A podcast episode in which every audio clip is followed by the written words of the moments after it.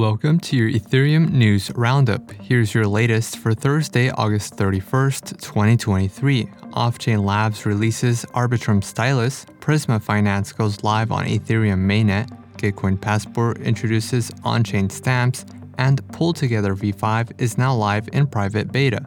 All this and more starts right now.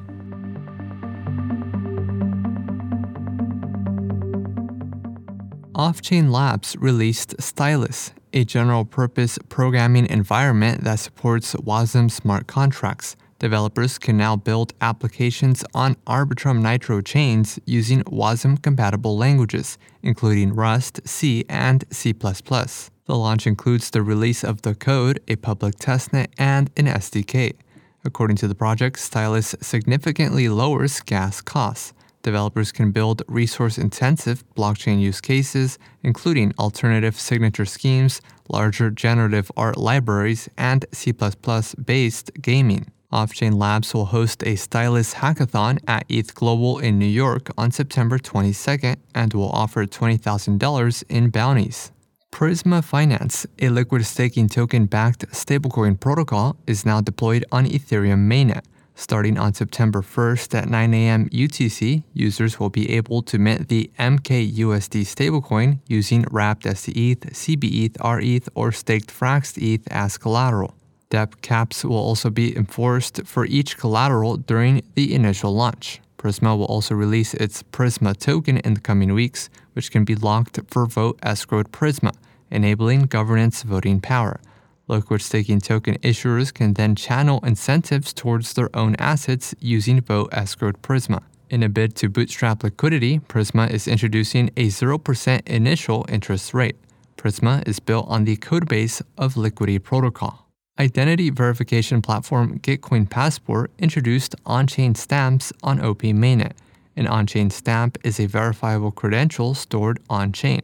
The solution uses Ethereum Attestation Service for its on chain data structure. Ethereum Attestation Service is an open source tool for on chain and off chain attestations that is available for OP Stack chains. Credentials can be assigned by various identity providers. The system aggregates stamps and assigns weights based on their cost of forgery.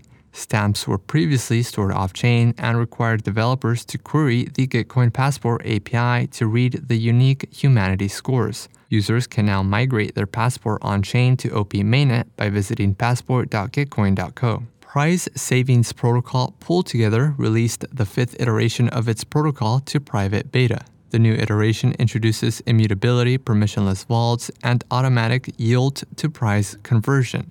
The beta release features boosted USDC and wrapped Ether vaults on OP mainnet that generate a yield from Aave v3. Users with a Pooly PFR GitPOAP or PoolyCon POAP NFT can access the beta release.